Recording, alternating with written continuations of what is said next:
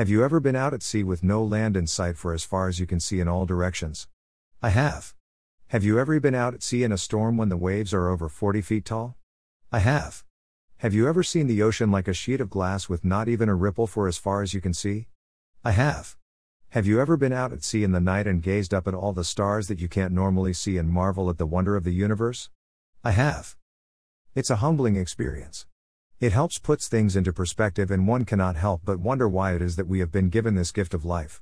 And even more so, why oh why does the creator of all that we see know and care about us?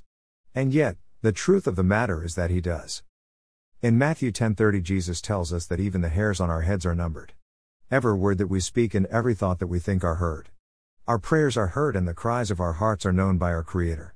And then when I ponder this earth that we live on and how against all odds, Life with all of its varied species exists, including our own human race, it boggles my mind, even with all of the evil that does exists. We take so many things for granted. The earth with all of the beauty that God has created, the flowers, all the different varieties of fruit, the birds, the trees, the sky, the air we breathe, the variety of foods that are available to sustain our bodies. Our ability to see, hear, touch, and smell what is around us. And then there is love. That non physical emotional attachment or feeling that can consume our whole being, sometimes for good and sometimes for not so good.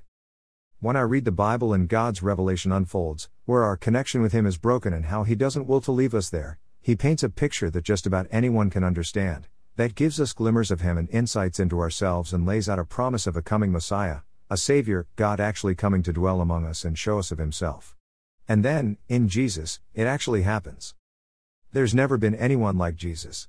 The words he spoke, the things he did, and especially what he accomplished for us. It's hard to comprehend how God could care and love us so much that he would go through what he went through to get us to see. And yet he did. Jesus walked on this earth, he breathed the air that we breathe, he knows our weaknesses and he knows our limitations. He understands because he became one of us. It's hard not to see the beauty of that. Yet Jesus was different. He perfectly followed the will of his Father, everything that he did, all of the words that he spoke came from the Father. And like all things that God does, at the right time and in the right place, when all of the moving parts were ready, Jesus began his ministry knowing full well where it all would lead. If any of you have had cancer, like I have had, in the past, the foreknowledge of what is likely to unfold takes on a whole new life of its own. It affects just about everything, and it filters out very quickly what is important and what is not important. It clarifies like few other things can. Yet Jesus steadfastly walked towards his goal, never ever letting anything interfere with his Father's intent. He came to save us, to do for us what we in ourselves could never do, perfectly follow the will and goodness of the Father, at the expense of his own pain and suffering, so that we, you and I, could be at one with the Father again. Jesus died on the cross for you and for me. He had to, there was no other way. We simply can't do it ourselves, no matter how good we may think we are, no matter how noble and loving we think we may be, the love that we have doesn't compare with the love that emulates from the Father, not even close. It's a totally different ballgame, we're not even on the same playing field. God is about mercy, forgiveness, true honesty, justice, truth, and an even playing field, where there are no special passes for you or for me. God is not a respecter of persons, He knows us much better than we know ourselves, and there's a reason for that, He created us. We take so much for granted, we assume so many things without ever coming close to reality. We live on a planet that may well be unique within this universe, that itself came into being out of nothing. We get what we need to sustain these bodies from a ball of fire in our solar system, which is tucked away in a special place, in one of billions of galaxies. One solitary planet different from all known others. The ground that we walk on wasn't always there, the soil that we take for granted didn't always exist, the plant life and animals that we naturally recognize have only been here for a short, short time frame, when we take a look at the creation time span of just our own planet. Special circumstances produced what we see all around us, and yet most of us don't even recognize what it is that we see. Not only did God give us life, but He also gave us everything that we need to live and thrive in this environment, which is in reality only a foretaste of what is available.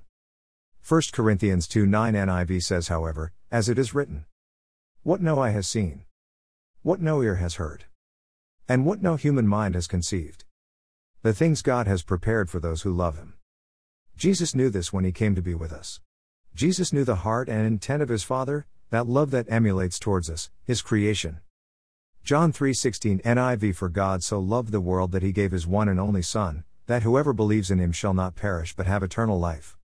But not only did Jesus come to die for us so that our sins could be forgiven, he also came to show us that the promise of eternal life is not just wishful thinking. Jesus rose from the dead. He died and was buried and rose again on the third day, just like he said he would. The apostles and many of his followers saw him, spoke with him, touched him, ate with him. It's what turned the apostles around 180 degrees, it's what brought about Christianity. And in essence, the whole story, the whole revelation, is all about God's love for us, His creation. Available to be accepted or available to be declined. And all of it focuses on Jesus. John 14:6 NIV Jesus answered, I am the way and the truth and the life. No one comes to the Father except through me. Why is God's love for us expressed through His Son? Because that is the way that God the Father knew it could only be. And there is a reason for that. We cannot, in ourselves, left to our own devices, become like God truly is, and God knows that, so He sent us His Son, to do for us, what we in and of ourselves cannot do. And so it is. So when you reject Jesus, you reject the willful express demonstration of God's love. And sincerely, you don't want to do that. If you haven't already, you do need to truly look, you do need to truly listen.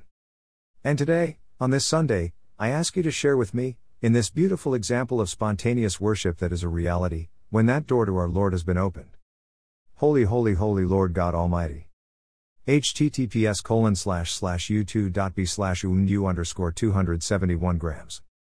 Worthy is the Lamb. Blessings.